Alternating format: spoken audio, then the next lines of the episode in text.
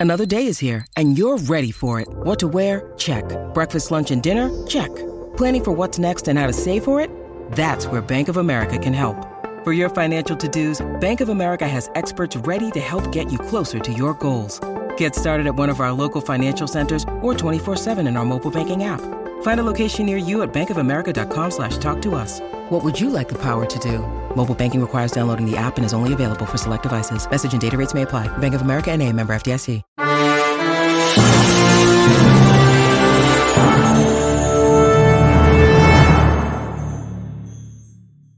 Welcome, Pewter Report readers, viewers, and listeners to a brand new edition of the Pewter Report podcast, energized by Celsius, the official energy drink of pewterreport.com. It is a Tuesday edition of the show.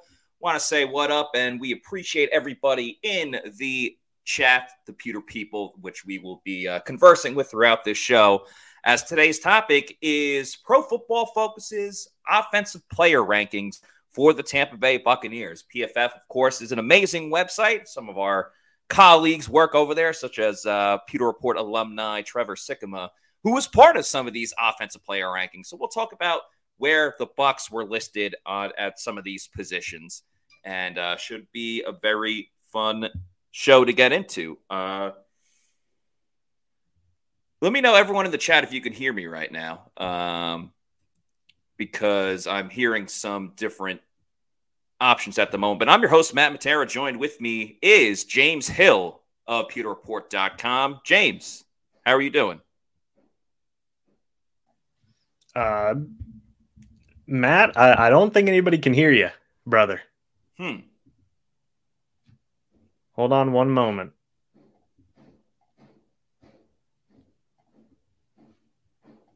Let's see. Matt, people are saying they can us? hear me. Yeah, people are saying they can hear me. Okay. So I think you can't hear me at the moment. Let me know if you get Pewter people, you can hear me. All right, cool. Well, we're off and running. Uh, everyone's saying that you can hear both of us. So, James, uh, not sure why you can't hear me in the moment, but we will get to the uh, player rankings. Uh, first, did want to address an article that we spoke about or that we wrote about earlier today. And that, of course, is the news over Antonio Brown. Um, he was in the news once again. I'll throw the article uh, in the chat. Uh, but Antonio Brown talking about the Bucs incident again uh, for the millionth time. I believe he was on Tyreek Hill's show. Um, one moment, please.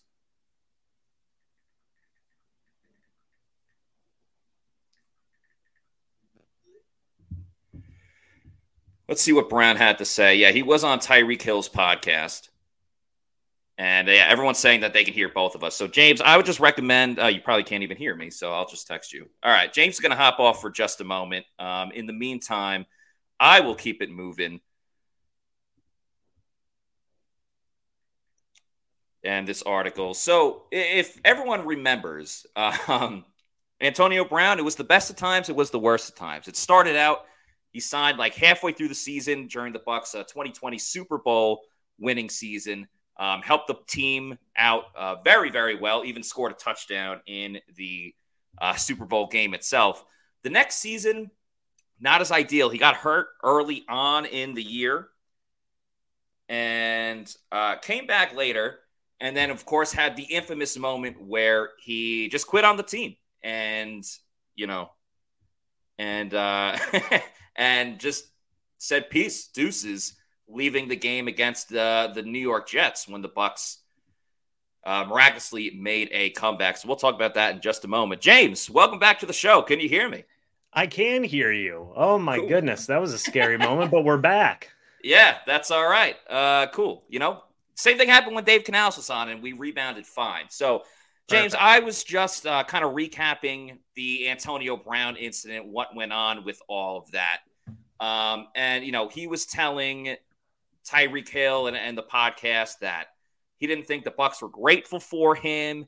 He felt kind of like lied and deceived, deceived when Tom Brady said he was going to feed him the ball against the New York Jets, giving him 10 to 12 touches, which is crazy that he was angry about that because I believe he had five at halftime or at least like midway through the third quarter. Uh, just your overall thoughts about Brown's appearance on that podcast. Yeah, I mean, look, it, at the end of the day, I mean, you, you probably expect stuff like this at this point, right? Like, you know, quotes like that from Antonio Brown and and just kind of that type of mentality. You know, it's it's Brown's done it to every single team he's been a part of, right? And yeah, at the at the end of the day, it is what it is. You know, I mean, the guy hasn't played for the team. The guy hasn't played in the NFL period since that whole incident with the New York Jets happened, where you know he'd left in the middle of the game it is what it is, man. Um, you know, it, it just gets more and more just like I guess eye roll type of reaction whenever you hear stuff like that because it's just it's the same type of stuff every single time, man. It's Antonio Brown doesn't feel appreciated anywhere he is. So uh, you know, that's that's kind of the common denominator there is is uh, you know, maybe, maybe it doesn't have anything to do with those organizations, maybe it has to do with the guy himself. Right. As Wayne Hankinson says, AB, the victim, it very much feels like AB is always playing the woe is me card. Like he had an issue with the Steelers, which the Steelers have been, you know, one of the most well run organizations in the history of the NFL. That's why they're one of the longest tenured franchises, too. Um, and then, you know, we had the whole incident with the Raiders, what went on there um, with the helmet saga and and getting in a fight with the GM before he even played a game. So, you know, going to the Bucs was his last straw, really. And, you know, Tom Brady like kind of stuck his neck out there for um for Antonio Brown, gave him a place to stay stay. So just to like completely, you know, diss Tom Brady, I think was absolutely wild. And every single thing that Antonio Brown said could be. Oh, I forgot he even went to New England because he was there for like a half a second and then got cut by the team. Um, but everything that he said like can be refuted. For example, the targets where he, you know, was the second most targeted guy in that game against the Jets before he dipped out. The fact that he was angry over the incentives. You know, the Bucs had games where they specifically helped everyone get their receptions quota by doing little touch passes. They literally did it with Antonio Brown the season before. And then the kicker out of all of this, James, is the fact that, you know, even after the fact, he's still, you know, crapping on Tom Brady and Bruce Arians. He posts the wrong picture of his x ray of, like, oh, look at my ankle. And then everyone realized it was either the wrong picture or it was a different picture from a later time where there wasn't that ankle injury. So every single thing he said can be refuted. And I don't know, he just doesn't look like the doesn't look like he's in the right with any of this. I mean, out of you, you know what I mean? Like you're you're literally saying that the greatest quarterback player probably in NFL history like didn't appreciate you. Like yeah. even though time and time and time again, Tom Brady was fighting for Antonio Brown, saying, "Hey guys, just trust me. You know, I, I can I can make it work. You know." And and Brady did for a while, and the Buccaneers made it work for a while, but can only go so far um, with, with these types of things apparently before something goes wrong and, and, and something went wrong and you know again for, for antonio brown to say that you know, all these different types of things. You know, I wasn't appreciated. They didn't want to give me the ball. I, it's just ludicrous, in my opinion. And then he keeps getting in trouble too with different things. You know, uh, he just bought a I forgot what football team it is. It's like the National Indoor League, the Albany Empire, and he got his team kicked out of the league because he refused to uh, pay the league fees, and then his own team is suing him now because he's not paying the players. So uh, it, it truly is a a hypocritical thing. With all of that said, I still think it was worth getting Antonio Brown. With yeah. all the headaches and everything we've seen, the Bucs still won a Super Bowl. So at the end of the day, I still think it's worth it. I'm curious what you think, James, and curious what everyone in the chat thinks as well. If was it still at the end of the end of the day worth getting Antonio Brown for kind of like a half a season?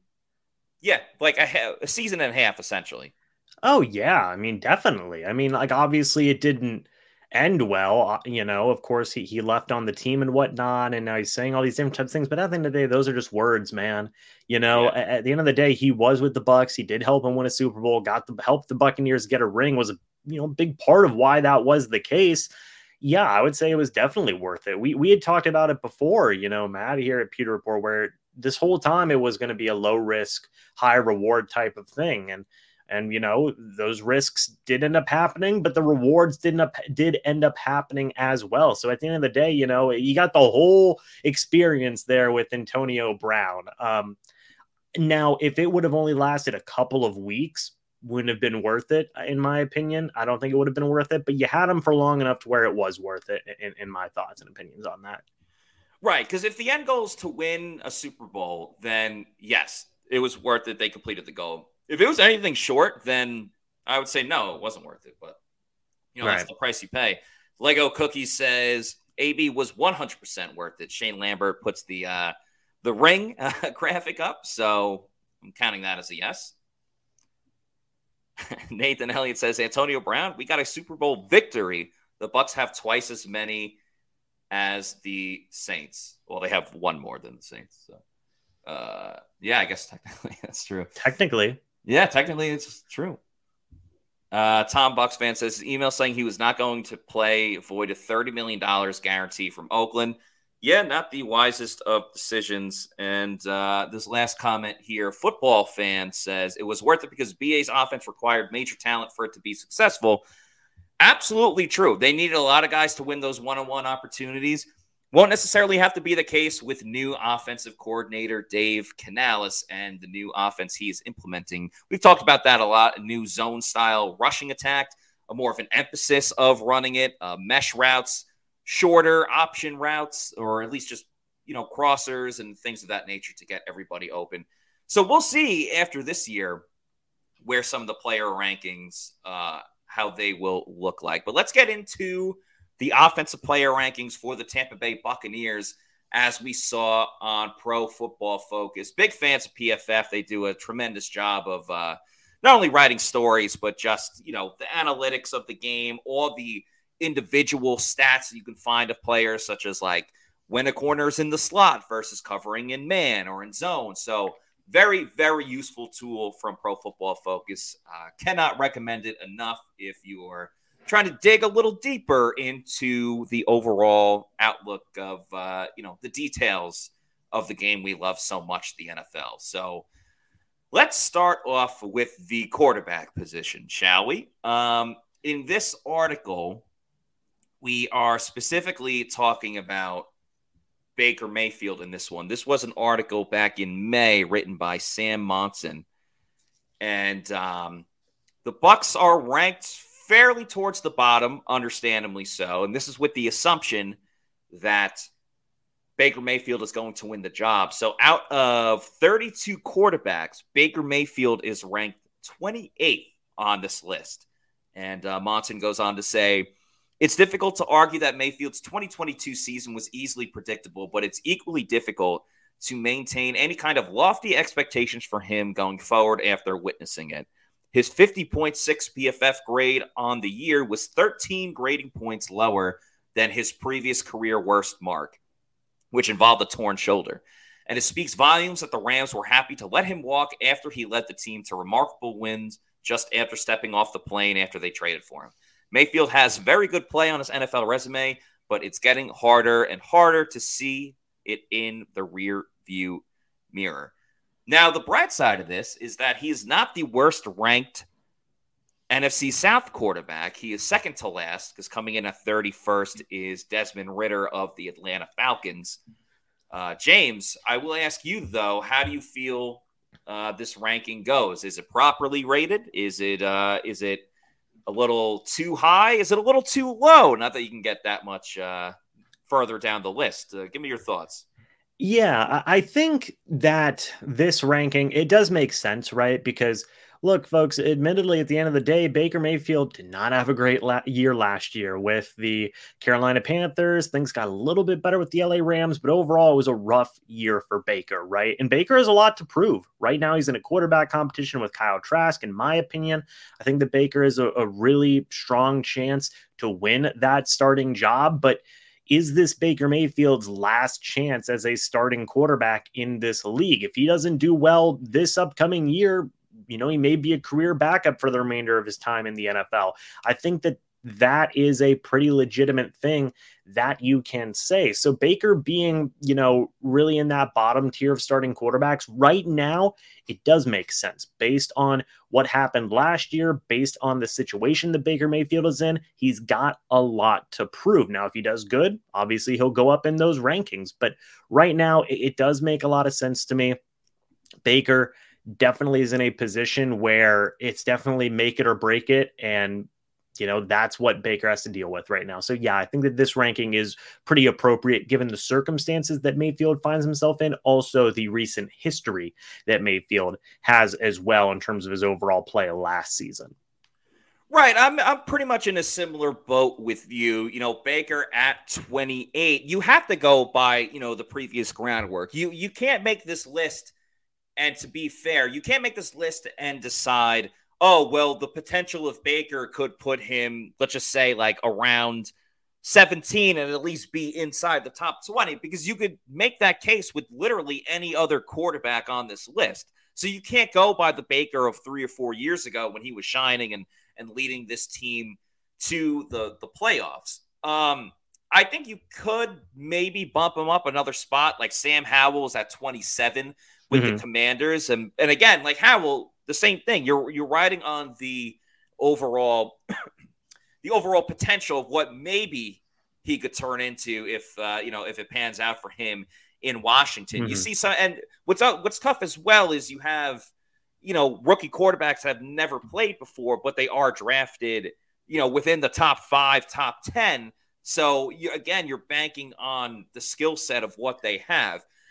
So the, the ranking itself is fine. I'm curious what you think, though, of how far he could jump up. Because, I mean, you look at this list 14 is Derek Carr, 15 is Geno Smith, who had a renaissance year, you know. Jared Goff with the Lions, how many more years is he really going to be starting with them since they just drafted uh, Hendon Hooker, if I'm not mistaken? I know Hooker's got to recover and everything like that, but you know, Justin Fields at 18, Tannehill at 19, Russell Wilson at 20, Mac Jones at 21, and and uh, Kenny Pickett and Brock Purdy at 22 and 23. I can see the potential for Baker. Again, if he has a not a breakout year because he's been in the league, but if he has a career resurgence, hmm. I mean, I think he can get as high as 17 or 16, depending on the play of some of the other, um, you know, either rookie quarterbacks or some of these quarterbacks that are trying to really hang on and salvage their careers. Well, first, let me say too, like I remember when I looked at this list, I thought, man, Baker could probably be up at like say 25, right? Yeah. You know, ahead of Sam Howell, Jordan Love, Bryce Young, maybe even like 24, not to put him above Jimmy Garoppolo, but me personally, I would probably have Kenny Pickett below Brock Purdy and Jimmy G. So maybe 24, 25 is where you could put Mayfield. But the peak of where Mayfield can be, I think you take a look at a former quarterback that, you know, um, Dave Canales has already worked with Geno Smith. He's at number 15. Jared Goff is at yeah. number 16. Those are two guys that have re, you know, revived their careers under a good offensive coordinator, under good offensive play calling. That I think is where you can see the peak of Baker Mayfield being in the middle of the pack, be it 15, be it 16. You know, that I think is the peak of where you can see Baker Mayfield. If everything goes right, if you see a Geno Smith, Jared Goff type of resurgence for Baker Mayfield, that's where I think you could see him, you know, landing in terms of a quarterback rankings list in the future. Uh, that's kind of the peak in my opinion. And and even now, you know, again, I'd probably put him personally, I'd probably put him up at number 25, move him up a couple more spots than some of those, like what you were saying, Matt, inexperienced yeah. guys are there right now. But I think the peak is is somewhere in the middle of the pack in terms of quarterbacks. And I'd say the bright side, the thing that Baker has going for him outside of like Dave Canales being there, Mike Evans and Chris Godwin, who we'll talk about in a little bit, it just takes one good season and everyone's in love with you again. It is very much a what have you done for me league kind of late. Like Geno Smith was out of the league essentially. Like he was a backup, but he was a backup without really he didn't go to many situations where it was, oh, he could compete to be the starter. It was there's a clear cut starting quarterback for the teams he was on, and Geno's there to back up in case there's injury or anything like that. And, you know, the same thing goes for a couple other guys on this list. Like, you know, Kenny Pickett didn't have a, you know, tremendous, or, you know, Kenny Pickett's still pretty young, but like Daniel Jones, I think is another guy. And many times people like to mock Daniel Jones and what he did for the Giants. And then last year he had a pretty solid season and got that big contract that I think the Giants, personally, I think the Giants overpaid for, but you're kind of damned if you do, damned if you don't, because the Giants made the postseason. They knew they were in a situation where they weren't going to have a top five, top 10 pick. So, you know, you only had so many options. Uh, get to a couple comments. San Anto Gato says, too bad not all the facts are ever stated when talking about Baker. Al Bundy kind of agrees with what you said, James. Uh, Baker Mayfield is a 21 to 26th ranked quarterback. And uh, Al later goes on to say, if Baker doesn't get dumb and reckless being the NFC South and playing the AFC South, Baker has the potential to get 15 to 20 ranking in stats. Our wide receiver crop corp, sorry, is pretty good. Yeah, I, I'm in full agreement. You know, he has the potential to get right around that top 15, which you want to talk about huge jumps and uh, you know career resurgences.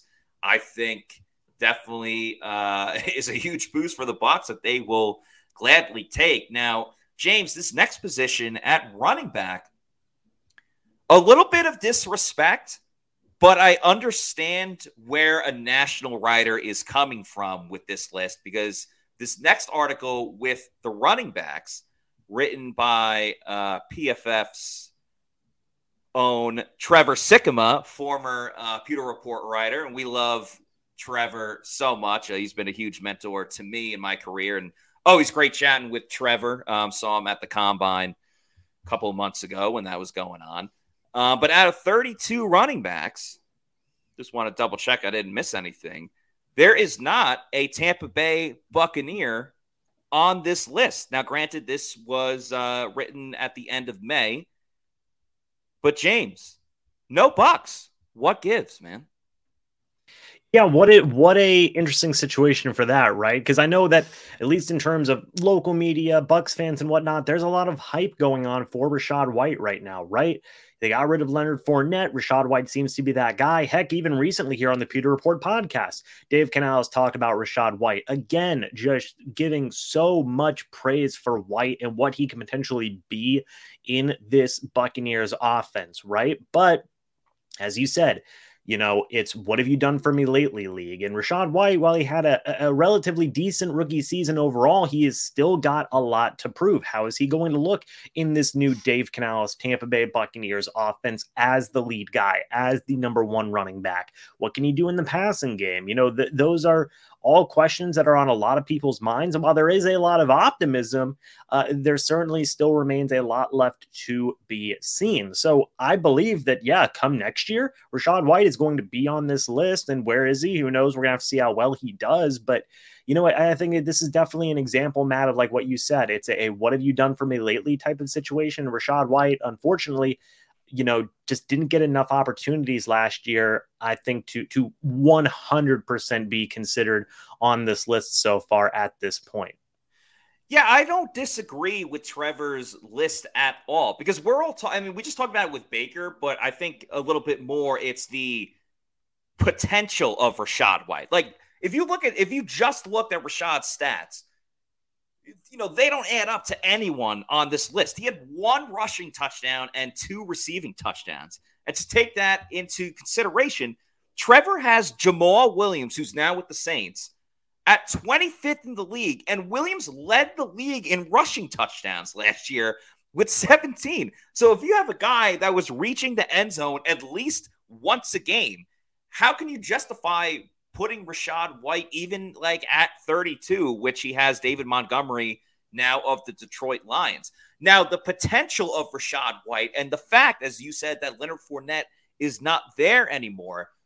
I would be very surprised if Rachaad White is not on this list next season, just because he is going to be the bell cow, just because, you know, um, Dave Canales is going to be drawing up a lot of things for him, mostly in the run game, but in the passing game too um, it, it's very interesting to see the the ceiling that Rachaad White can reach this year. What do you think that ceiling is, James?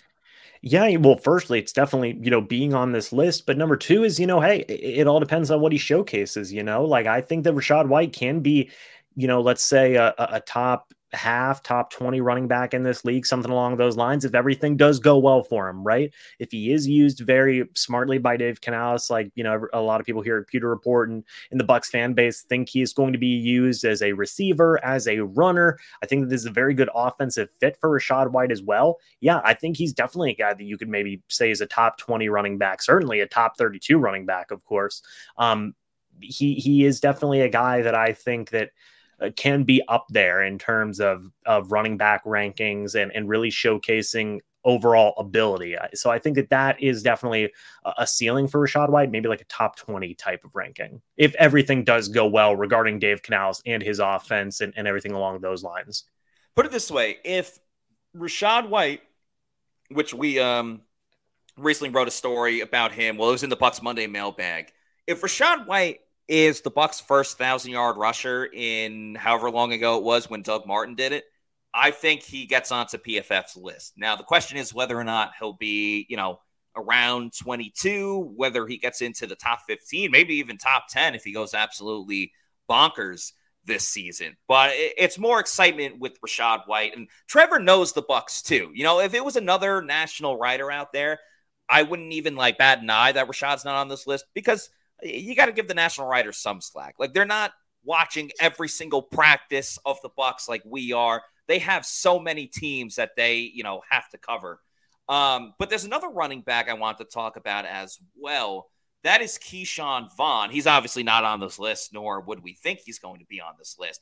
But how do you feel about him as the number two running back on the depth chart for the Bucs this year? Should they try to look at another veteran route? Are you putting any stock in guys like Ronnie Brown or Sean Tucker if he's even able to, uh, you know, get healthy by training camp? Uh, what's your thoughts with that? Well, that's that. You know, first, I'm happy you brought that up because that's going to be somebody I'm going to be talking about here on the channel coming up soon. Oh, uh, in, in, terms of some content, bringing up Ke'Shawn Vaughn, and you know, right now it's so interesting, right? Because Dave Canales had said, you know, hey, he can, he gets all the runs. He he just he's looking really good, right? I think was basically what what it boils down to. Dave Canales talking about now. Right now, Ke'Shawn Vaughn is going to be in a training camp battle against Chase Edmonds, who Dave Canales described as lightning in a bottle, right? That's going to be the you know, one of the bigger battles I think that people aren't really thinking about in terms of training camp and whatnot. Ke'Shawn Vaughn versus Chase Edmonds you know, for those running back two opportunities. Both guys have a lot to prove, Matt. Both of them are going into contract years. Chase Edmonds signed a one year prove it deal. Ke'Shawn Vaughn is on the last year of his rookie deal. So both guys have a lot going or a lot riding on this upcoming season. And we'll see how Vaughn does. You know, Vaughn has not gotten the most opportunities with the Tampa Bay Buccaneers. People forget former third round pick, 76th overall selection back in the 2020 NFL draft. I remember talking to a lot of Bucs fans who were, you know, just kind of like puzzled a little bit at that selection. What was the mindset behind that pick so far up to this? Three years into his career, Ke'Shawn Vaughn has not had a lot of opportunities. Now, granted, he's been playing behind Ronald Jones, former second round pick, Leonard mm-hmm. Fournette, former big money, former first round running back, and Rachaad White, you know, recent third round pick, you know, uh, Ke'Shawn Vaughn's played behind all of those guys on the depth chart. So there hasn't been a lot of opportunities there. Now, while some person, now some people can argue, well, you know, maybe there's a reason that, you know, Ke'Shawn Vaughn hasn't gotten a lot of opportunities. I am more so looking at it as possibly a victim of circumstance, just being kind of buried on the depth chart a little bit, not being able to get those types of chances to show what he can do. So I think that Ke'Shawn Vaughn's going to be one of the more interesting guys to pay attention to. That battle versus Chase Edmonds, who is going to prevail. Both guys have a lot of good momentum for themselves. Um, in terms of what they have showcased in these mandatory mini camps, in OTAs and whatnot, should be one of the more interesting battles going into training camp. Should they explore the veteran route? It's possible. I think that, that you could potentially look at maybe bringing in another guy. You, they've got some guys, like you said, Sean Tucker, uh, some other some other running backs, Ronnie Brown in there as well. They could probably do for maybe another veteran, but ultimately, you know, I wouldn't be surprised if they also want to give Ke'Shawn Vaughn a chance as well and have him legitimately compete against Chase Edmonds. Yeah, I would shy away from bringing in another veteran. Uh, I know everyone has talked about Ezekiel Elliott or Dalvin Cook. I think that would be a gross misuse of uh, the rest of the free agency funds that the Bucs have. I really think they should just let Rachaad do his thing as the starter. And I know Dave Canales has been extremely complimentary of really everyone, but you know, went out of his way to talk about Ke'Shawn Vaughn. I'm just not buying it with Ke'Shawn. I don't dislike the guy at all. I think he's properly fine as a, you know, as a third overall running back. I think Chase Edmonds wins that job as RB2, which I think is good because Edmonds can get banged up here and there and, and he's bounced around.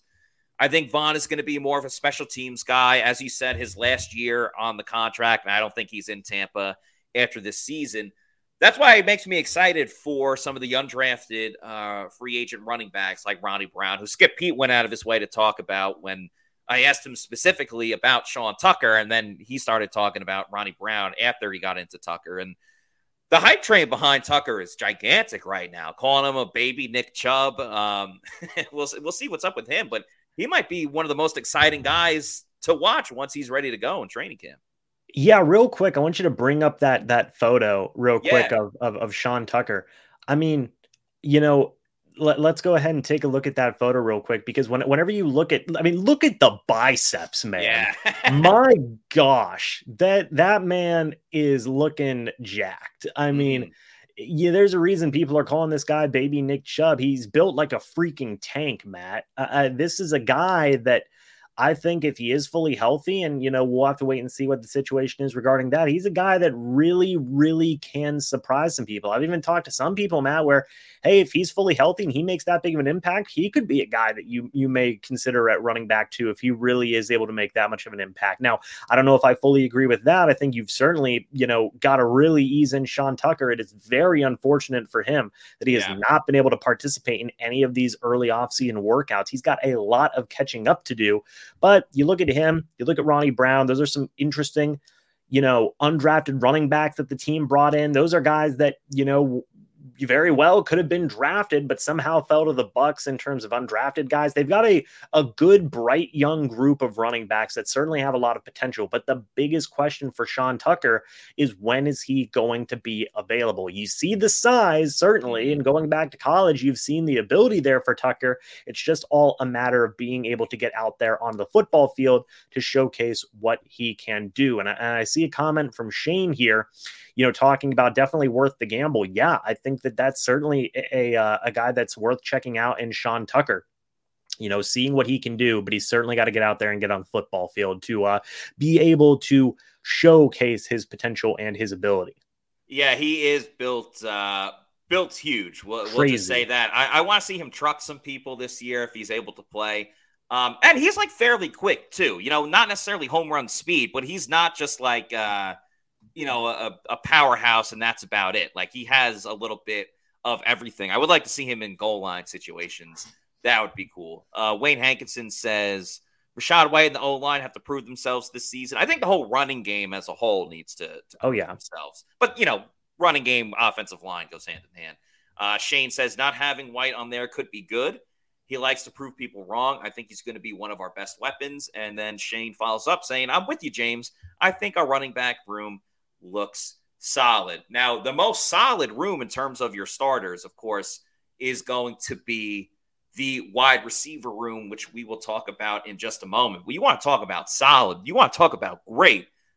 You got to be talking about Celsius Energy Drinks, the official sponsor of the Pewter Report podcast. There are so many different flavors of Celsius energy drinks to choose from. So make Celsius your number one pick, whether you're having that Oasis 5 Celsius sparkling lemon lime, the sparkling orange, the uh, Arctic Vibes, my personal favorite. Cucumber lime's great too. Jack Rabbit, uh, strawberry lemonade. So, so many different flavors. Um, zero sugar or preservatives, uh, no crash or anything like that when uh, when you have the energy drink. So it's just great to enjoy and help you uh, keep it moving. If you want to find out where to get a Celsius energy drink or we can buy one, Go to the Celsius store locator on their website, punch in your address, and it will tell you the closest geographical location where you can go out and buy one, whether it's your local Walmart, Target, convenience store, or your bodega. If you want to get them in bulk, which I would recommend because of all the different flavors they have, go to Amazon, get that variety pack because variety is the spice of life. You can have it sent to your house or apartment every week, month, quarterly, yearly, have it sent to your residence. Uh, just make sure you're drinking Celsius energy drinks. Make Celsius your number one pick. Celsius, the official sponsor of the Pewter Report podcast. All right. This next position is one that uh, maybe the most exciting position in the NFL outside of quarterback, but one that is near and dear to Bucs fans' hearts because they have two of the best in the game. Of course, we're talking about Mike Evans. We're talking about Chris Godwin. You see both of them in that photo. The wide receiver position. And if you look at the rankings, these ones came out uh, the end of May by Sam Monson, who also wrote the quarterback one. The highest rated Buccaneers wide receiver is Mike Evans at 11. And of course, again, with this ranking, uh, top 32 in the league. Chris Godwin, 10 spots later, comes in at 21 on this list. So, what Monson had to say about Evans, the consistency shown by Evans throughout his NFL career has been remarkable. He has caught more than 65 passes for at least 1,000 yards in all nine of his seasons, and in six of those years, he recorded eight or more touchdowns. Mm-hmm. Injuries have started to bite over the past few seasons, limiting his effectiveness, if not keeping him off the fields. That's not totally true, uh, but he remains an elite target, particularly downfield. Now, for Chris Godwin, Monson says Godwin's best season came back in 2019, but he has been a consistently excellent receiver from primarily the slot throughout his NFL career. He has never once caught less than 50% of his contested targets over a single season, and for his career has come up with 60.7% of such passes, one of the highest rates in football. Now, James, we've talked a lot about potential and what they can be. We know what Mike Evans and Chris Godwin are. So when you look at this list, let's just talk about where they were last season looking at this list compared to the other wide receivers, are they properly rated or should there be some changes one way or another? Yeah, well, well, firstly, in the case of Mike Evans, you know, I think I've, you know, first thing I want to say about this is uh, thank you for Mike Evans getting that ranking of number 11 because, you know, I, it's it's some good respect there, right? To have Mike Evans at number 11, you know, you have him above guys like DeAndre Hopkins, Garrett Wilson, DK Metcalf. I think if this was like a list you know, a few years ago, Mike Evans would have been further down this list. But I think now right. he's, he's starting to get more national recognition, right? Now, I will say I agree with you where it says if not keep, you know, limiting his effectiveness, if not keeping him off the field. You can't say this guy is the essence of consistency, but then say that, you know, it limits his effectiveness. I think he's, yeah, I, I think he's plenty effective. Also, he's only missed three games the past three years, something along those lines. Like he's never uh, played less than 13 games in a season. So to say that the guy's like, you know, injured a lot, I think that that's a bit of a stretch. But I think it's a very good ranking there for Mike Evans at number 11. I think that, that is a, a very fair ranking, right? The guys above him, Deebo Samuel, CeeDee Lamb, McLaurin, Brown, Cooper Kupp, Diggs, Chase, Hill, Jefferson, and Adams – you know, it's tough to argue, you know, that those guys are worse than Mike Evans, you know, in mm-hmm. terms of just in all around types of things. Chris Godwin, you know, I don't know if this is just diving in more so the fact that, you know, Chris Godwin, he he had, you know, was coming back from a, a really tough injury last year. He still had a, I think, a very overall good year in, in terms of overall stats and whatnot. But I, I think that Godwin, you know, and even he talked about it that he's, you know, pretty much back, you know, 99% from that injury, still at a thousand yards last year, you know, has still been able to showcase some some overall just just really really good ability right?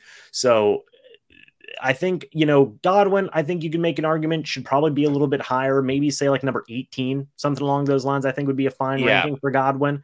Um, I think, you know, Godwin's one of those guys that could certainly jump up a couple of spots on this list as well, uh, depending on how he does this upcoming season. But overall, both rankings, especially, you know, in the case of Mike Evans, I think it's a pretty fair ranking. I would bump Mike up into the top 10. Um, okay. You know, Terry McLaurin at eight and CeeDee at nine. I, I could see like I would put Mike and Deebo above those two guys because I do think there is some precedent of doing it consistently where like you know at times CeeDee Lamb can just kind of check out of the game. And like there were times when Amari Cooper was on the Cowboys that Cooper was the star wide receiver and CeeDee was playing second fiddle. And then you throw in those running backs. I mean you can make a case that you know, I know Ezekiel Elliott's not on the Cowboys anymore, but Zeke and Tony Pollard were way more important to the Cowboys' success than what CeeDee Lamb did. You know, so like Mike Evans, you knew that he was the guy on offense for the Bucs. Like even with Gronk and uh, even AB, like Mike was still the guy consistently scoring and obviously getting those a thousand yards. And you know, Terry McLaurin obviously has had a lot of success coming into the league, playing on a bad team with Washington, uh, pretty high PFF grade as well. Um, but and he's worked with a, a, couple of bad quarterbacks, but so has Mike Evans in his entire career. So I understand the the excitement and athleticism with Terry McLaurin, but personally, I would put Deebo at eight, Mike at nine, and then bump down Terry McLaurin and uh, and uh, CeeDee Lamb. As far as Godwin goes, I think you know injuries obviously obviously hurt him a lot last year. If this was 2019, Chris Godwin, or even you know uh 20 what was it 2021 chris godwin when he when he tore his acl mm-hmm. um either versions of that chris godwin i think he's right around you know 12 where deandre hopkins is like honestly you know because he was yeah he was going buck wild by bro. the end of uh by the end of that before he got hurt bro um, against, against 20, yeah. 2019 chris godwin was a menace like absolutely he was going crazy.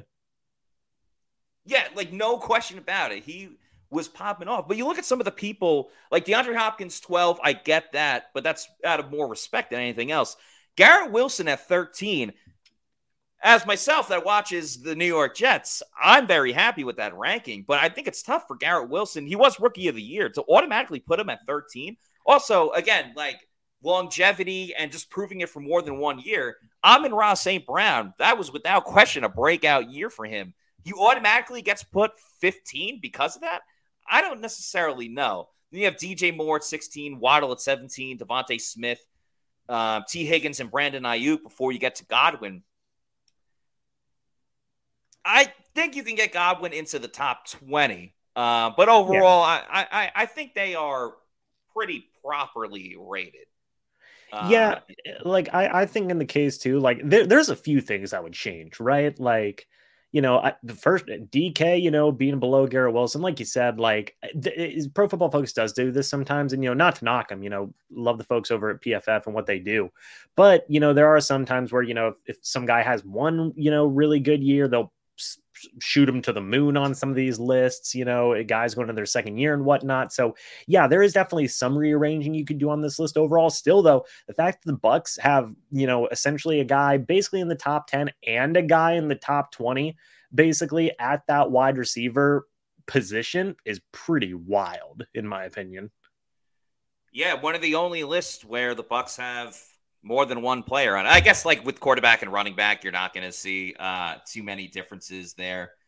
Uh, let's get to a couple comments. Charlie Abraham says, "I think Evans rank. I like Evans ranking. Sorry, uh, but I think that Godwin can play himself into the top 15." Sure. Football fan says Godwin should have been 12. Is that a little uh, play on his old jersey number, which obviously he uh, cares about a lot? Charlie Abrahams then says, I also like Matt's take right now. Definitely think Mike could be eight and nine. Wayne says both will have great seasons in this new offense. Uh, a couple others as well that people like. Did I get to? Yeah, Wayne in the beginning said Evans and Godwin could both get 1,200 yards this season. That would, I mean, that would be a great year for the Bucs offense. um, we'll see how the ball gets distributed. I'm not willing to make that assumption just yet. I want to watch a little bit more training camps before we we go that high. What do you think? The the fact that you know these guys have had three seasons, you know, not back to back to back, but have had three separate seasons where both of them have gotten a thousand yards is already pretty freaking crazy in my opinion. Yeah. Like that's that's an insane duo. Um, I mean, geez, Louise, man. So I mean, you know, we'll see if they both get 1200. I mean, that'd be freaking wild. Uh, I think that whoever's the quarterback at that point would be would be eating pretty good.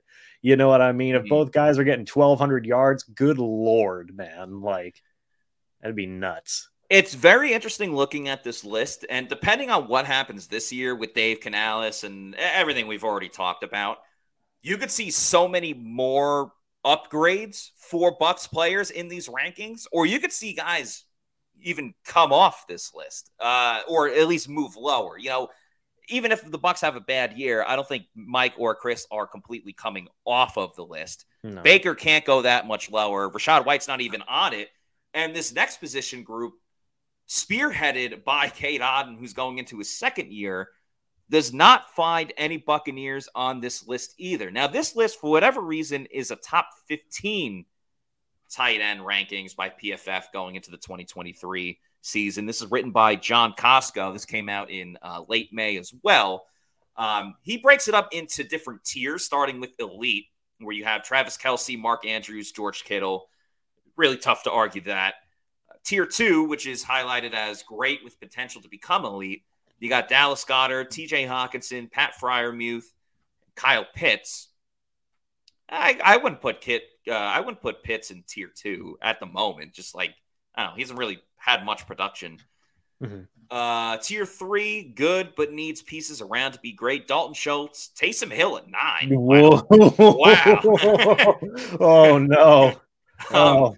Jeez, I just go back to that uh, Bucs Saints game last year when Taysom Hill makes that catch to get a first down. Game's over, but Keanu Neal uh, rocked it out of him uh, in that game. David Njoku, 10. Darren Waller, 11. Dawson Knox, 12. Uh, Chigoziem Okonkwo, uh, uh, the Titans tight end, 13. Uh, Evan Engram at 14, and Gerald Everett at 15. So no Cade Otton, no Payne Durham, no Ko Kieft. I can't say I'm totally shocked about this one. You know, Cade Otton had a nice season as a rookie. Um, you know, didn't really turn any heads necessarily. I don't even know this year if he can be put into the 15 top 15. But with that said, I still feel pretty like optimistic about the Bucs tight end group just to be productive and effective. And I think that's really all you need in this offense. No one has to be Gronk. No one has to be Travis Kelce. Um, you know, you just need the you just need the tight ends to really pitch in when they need to. And I think Cade Otton can do that. And we'll see what's up with Payne Durham. What do you think, James? Yeah, I mean, first I want to say, bro, Evan Engram had 766 receiving yards, four receiving touchdowns last year, and he's below Taysom Hill. Yeah, the and, Taysom Hill thing. I respect any Ryder. I don't mean to cut you off, James. I apologize. Yeah, yeah no, no. Taysom, Taysom Hill at nine is uh, pretty, pretty Shocking, shocking. let's say. Uh, I don't. I don't even think Taysom. You know. Anyway, I don't even. Taysom Hill should just have his own list by himself. Yeah. Anyway, uh, you know, to, to to talk about our, you know, the Tampa Bay Buccaneers tight end room. You know, our thoughts and opinions on that is, you know, look right now, like it's understandable why the Bucs wouldn't have a tight end on this list. While there is a lot of optimism and a lot of you know, good things being said about a guy like Cade Otton, a guy like Payne Durham. It's a pretty young, inexperienced room right now, Matt. Like Cade Otton and Ko Kieft are the quote unquote veterans, and they're yeah. in year two. Um, so th- this is a room that I would say has the most to prove out of any room that the Tampa Bay Buccaneers have besides quarterback, of course you know, out of, you know, overall productivity and just ability, right? You know, because you have former sixth round picks, Payne Durham and Kieft. You have former fourth round pick, Cade Otton here. You know, it it's going to be interesting to see how these guys do, right? I know a lot of people love Cade Otton. I know a lot of people like the idea of Kieft and all the different things that he can do. I know a lot of people like the size and the red zone threat ability of a Payne Durham, but we got to see this group actually go out there get some reps under their belt come game time and actually showcase what they can do come game time as well. So this this to me, you know, is is a thing that yeah, it does make sense that a Tampa Bay Buccaneer would not be on this list. There's Tanner Tuila by uh, as well, by the way, another guy who got some praise. He did from from Dave Canales. So you know, it's yeah, it's a group that has a lot to prove, Matt. I think that's a safe thing to say. I'm not saying that that's a bad thing. I'm just saying that this group is young. They don't have a ton of NFL experience. And, you know, those guys are going to be getting some opportunities this upcoming year. And, and it should be one of the more interesting situations to follow. Yeah, without question. And I like what you said that the tight ends have the most to prove this year. Because I was going to say that tight end, in my opinion, is the one position, at least on the offensive side of the ball, that I think could benefit most from having a veteran presence in there. And when I say veteran presence, I just mean a guy, maybe he already knows this offense, or just a guy that's going to be a coach and a mentor to yeah. these players. Now, they had it last year a little bit with um, Cam Brate and uh, and Kyle Rudolph, but they were also like taking these players playing time. You know, like Cam Brate was utilized a lot. Kyle Rudolph got in there, scored a touchdown last season. I want a veteran to come in and not see the field at all. They don't even need to dress on game days. I just want a veteran tight end in there to um, coach up all these young, exciting players such as Cade Otton, Ko Kieft, and Payne Durham. Speaking of Payne Durham, Thursday show, he is going to be part of the Pewter Report podcast. He's coming on as a guest on Thursday, where we do it at 7 p.m. Eastern Time. So, uh, continuing a run of having players and coaches uh, on the Pewter Report podcast, and we're very excited to have Payne Durham on this Tuesday. Uh, sorry, this Thursday. Today is Tuesday. This Thursday at 7 p.m. Make sure you uh, get ready to watch it because it should be fun with him on the show. Uh, let's see. Um, Charlie says Taysom Hill being ranked is laughable. LOL. And Wayne says, I don't think the tight end group will do much this season. I mean, Cade Otton had his moments last year. A couple of touchdowns late, produced in the second half, and scored the game-winning touchdowns uh, and game-tying touchdowns too uh, in games late in the year. So, Cade Otton, I think, is at least building an okay resume. And I think the biggest improvement that the Bucs can have really at tight end specifically is the work in the red zone. And that's kind of like why they drafted Payne Durham. And I think Kate, uh, Cade Otton can can play a role in that as well. And if they could produce in the red zone, that would be absolute money. And speaking of money, if you want to manage your finances to the best of your ability, Muni Financial can help you. At Amuni Financial, we help you live in the now. Dude, congratulations. We're so happy Thank for you. you. Thank you. And even though the now may feel very different, you still need to plan for the future. How's retirement treating you? Oh, just fantastic. I know I say it all the time, but you really got to come up to Colorado. Let's do it. All right. Yeah. We can help you develop that plan to keep you on track so you can still prepare for tomorrow, today. Amuni Financial. Plan ahead, stay ahead. That's right. Make a call over to Muni Financial.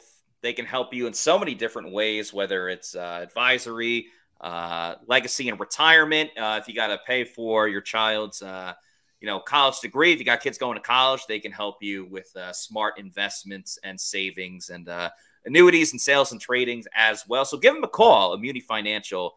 based out of Colorado, but can help you anywhere around the world, which is great. So, Muni Financial, check them out.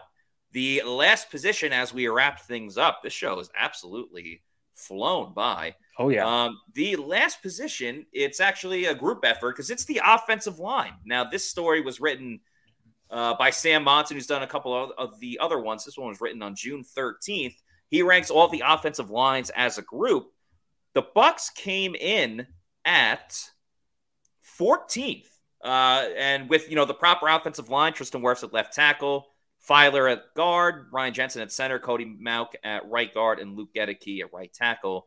Um, the right up there is the Bucks are taking a gamble that arguably the best right tackle in football will transfer that play to the left side, where uh, he played in college. Wirfs is early enough into his career that should be fine uh, but it's certainly a risk. Tampa Bay's line will now have to play its trade without Tom Brady in the fastest average time to throw in the NFL, which made their lives easier. Uh, what I think does help is that Dave Canales' offense is, you know, pretty quick release and, you know, getting getting the ball out on, on shorter routes will definitely help with the blocking scheme. But James, 14th, I thought this was a great rank. I think the Bucs should be ranked way, way lower uh, or higher, I guess, than, than 14. Uh, Bucs offensive line is getting a lot of praise for not playing that well last year. No, and, and and, there's so many different things going on with this O line right now, right, Matt? Like you have Ryan Jensen coming back from a pretty bad, significant injury. You know, how is he going to look? You have another new starting right or another new starting pair of guards and Matt Feiler and in potentially Cody Mauch or possibly even uh, you know, Robert Hainsey in there as well. We'll have to see who wins those starting guard jobs. Luke Goedeke is moving over from left guard to right tackle. How is he going to do? Tristan Wirfs is going to move over from right tackle to left tackle. How is he going to do? This entire offensive line is full of, you know, certainly some risks and definitely a lot to prove types of situations, right? And I'm going to tell you right now, Matt, if it does work out, this O line is going to be looking pretty darn good, right? If Tristan Wirfs can showcase he is just as good of a left tackle as he is a right tackle, first off, I've said it before and I'll say it again that man's going to get a bag. He is going to get paid.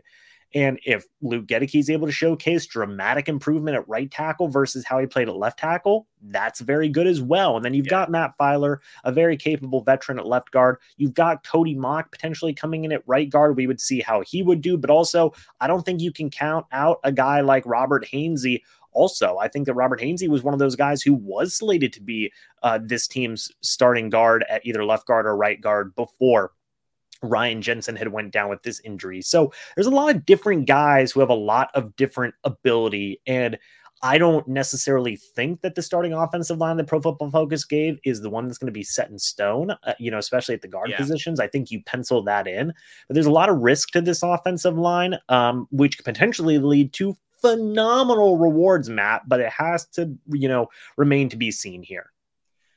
Yeah, the only part of the offensive line that I feel good about is the left side. And that's even with Tristan Wirfs moving from right to left. So there's still a little bit of a question, as PFF uh, kind of pointed out in their article. It is a lot. And Feiler, like, new guy coming from a different team. So you don't know how that chemistry is going to gel, at least right away.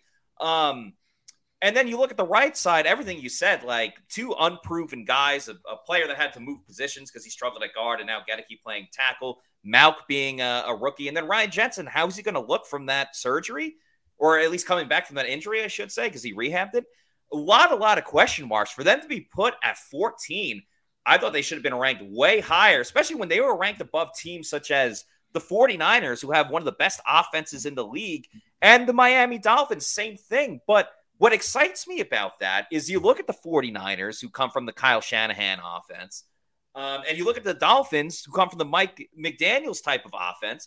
Dave Canales isn't exactly that, but there are certain similarities and traits from it.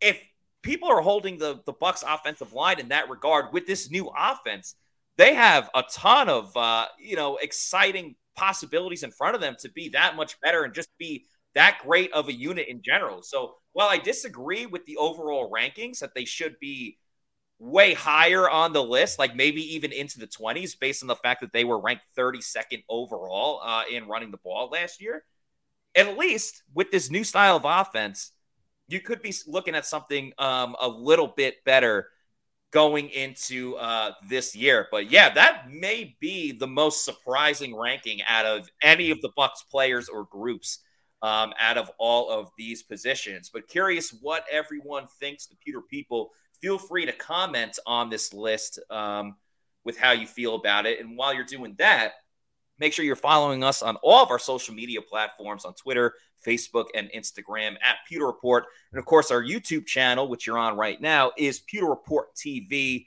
Uh, James has been doing a fantastic job putting out videos on a daily basis. We got a ton of content uh, and more to come, especially when training camp gets here and we get a couple more press conferences, interviews, and uh, you know training camp clips as well. So please like and subscribe to this uh, YouTube channel. We'd really appreciate it. We appreciate all the Pewter people as well. Just a reminder tomorrow's show is at 7 p.m. We talked about the offense today and their pro football focus rankings. Tomorrow, we're going to talk about the defense and where PFF has them ranked at each position. And then, of course, on Thursday, we got Payne Durham coming on the show, Bucs rookie tight end. So a lot of exciting stuff coming up over the next two days at 7 p.m. Eastern time. But that's going to do it for us on today's show. For James Hill, I'm Matt Matera saying thank you, everybody, for watching. And we will see you tomorrow at 7 p.m. for another edition of the Pewter Report podcast. Out.